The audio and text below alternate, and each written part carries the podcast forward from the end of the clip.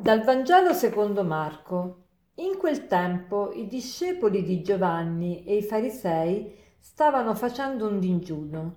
Vennero da Gesù e gli dissero: Perché i discepoli di Giovanni e i discepoli dei farisei digiunano, mentre i tuoi discepoli non digiunano?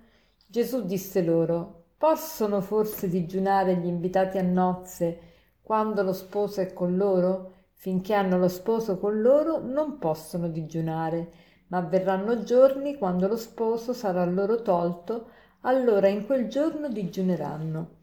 Nessuno cuce un pezzo di stoffa grezza su un vestito vecchio, altrimenti il rattoppo nuovo porta via qualcosa alla stoffa vecchia e lo strappo diventa peggiore. E nessuno versa vino nuovo in otri vecchi altrimenti il vino spaccherà gli otri e si perdono vino e otri, ma vino nuovo in otri nuovi. Viene domandato a Gesù perché i discepoli di Giovanni e i discepoli dei farisei digiunano e i tuoi discepoli non digiunano. Ecco, questa è una domanda indiretta per dire al Signore perché tu non digiuni? Invece di dire Gesù perché tu non digiuni, si chiede perché i tuoi discepoli, i discepoli, i discepoli dei farisei, quelli di Giovanni digiunano e i tuoi discepoli non digiunano. Ecco, il Signore ci vuole mettere un po' in guardia circa il digiuno perché c'è un rischio, c'è il rischio di fare del digiuno un'opera meritoria, una performance ascetica e Gesù non vuole questo, vuole che il digiuno sia segno di qualcosa di più grande, ossia il digiuno implica la nostra relazione con il cibo. La nostra relazione con il cibo come deve essere?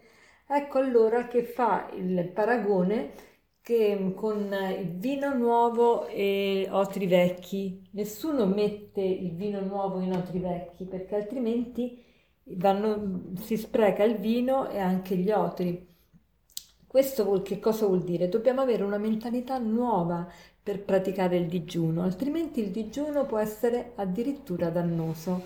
E infatti diceva San, San, Giovanni Crisostomo, il digiuno è inutile e anche dannoso per chi non ne conosce i caratteri e le condizioni. In che senso il digiuno è anche dannoso? Perché uno ne può fare un, un atto di, di mh, superbia, no? Uno dice, vedi come sono bravo, so digiunare. Il digiuno cristiano è una professione di fede nella grandezza di Dio, cioè uno digiuna e sentendo la fame nello stomaco e alla testa riconosce la fame di Dio, la fame, una fame più profonda.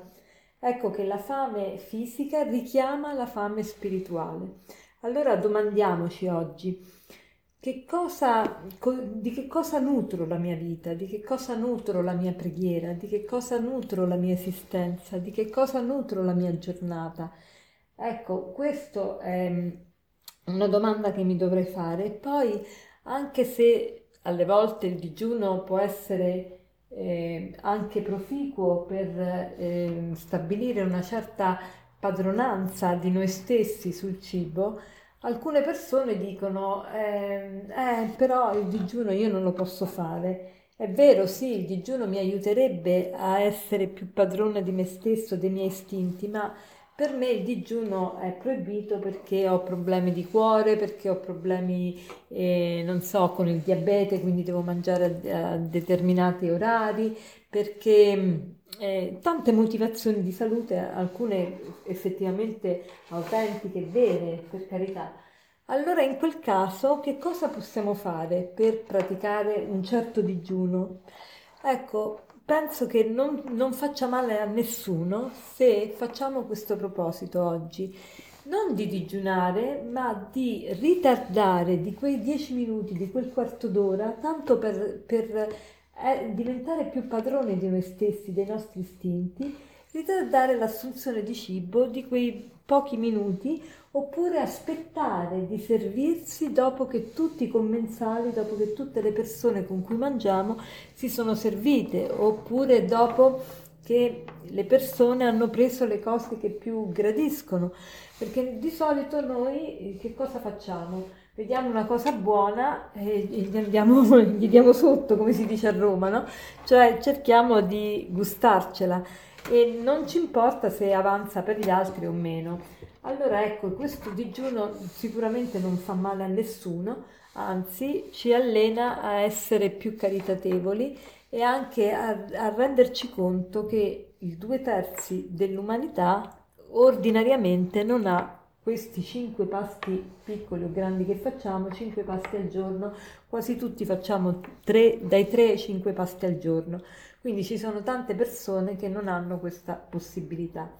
Quindi oggi facciamo il proposito di eh, mangiare un, un, po' più tardi, eh, magari cucinare e avere il cibo pronto, ma eh, cercare così di eh, sentire quella fame che ci fa gustare innanzitutto meglio anche il cibo, perché vi assicuro, sono stata, sono reduce adesso dall'ospedale, ma una giornata in cui ho dovuto fare il digiuno a motivo dell'operazione, non vi dico la, il sapore buono della pasta scotta. Io che odio la pasta scotta, appena mi hanno portato la pasta, ho sentito un sapore buonissimo proprio perché era accompagnato da, dalla vera fame, dalla fame, vera fame.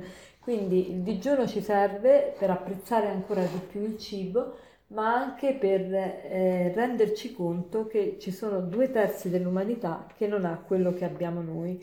E quindi oggi facciamoci la domanda di che cosa nutro la mia vita, la nutro della parola di Dio sufficientemente adatta per il percorso che sto facendo e poi che cosa che ne ho fatto del mio fratello che non ha cibo a sufficienza come, come voglio venire incontro a coloro che ordinariamente sono obbligati a fare il digiuno e per concludere vorrei citarvi questo aforisma che dice se vuoi mantenere un corpo sano digiuna e cammina, se un'anima sana digiuna e prega, camminare esercita il corpo, pregare esercita l'anima, digiunare pulisce entrambi. Buona giornata.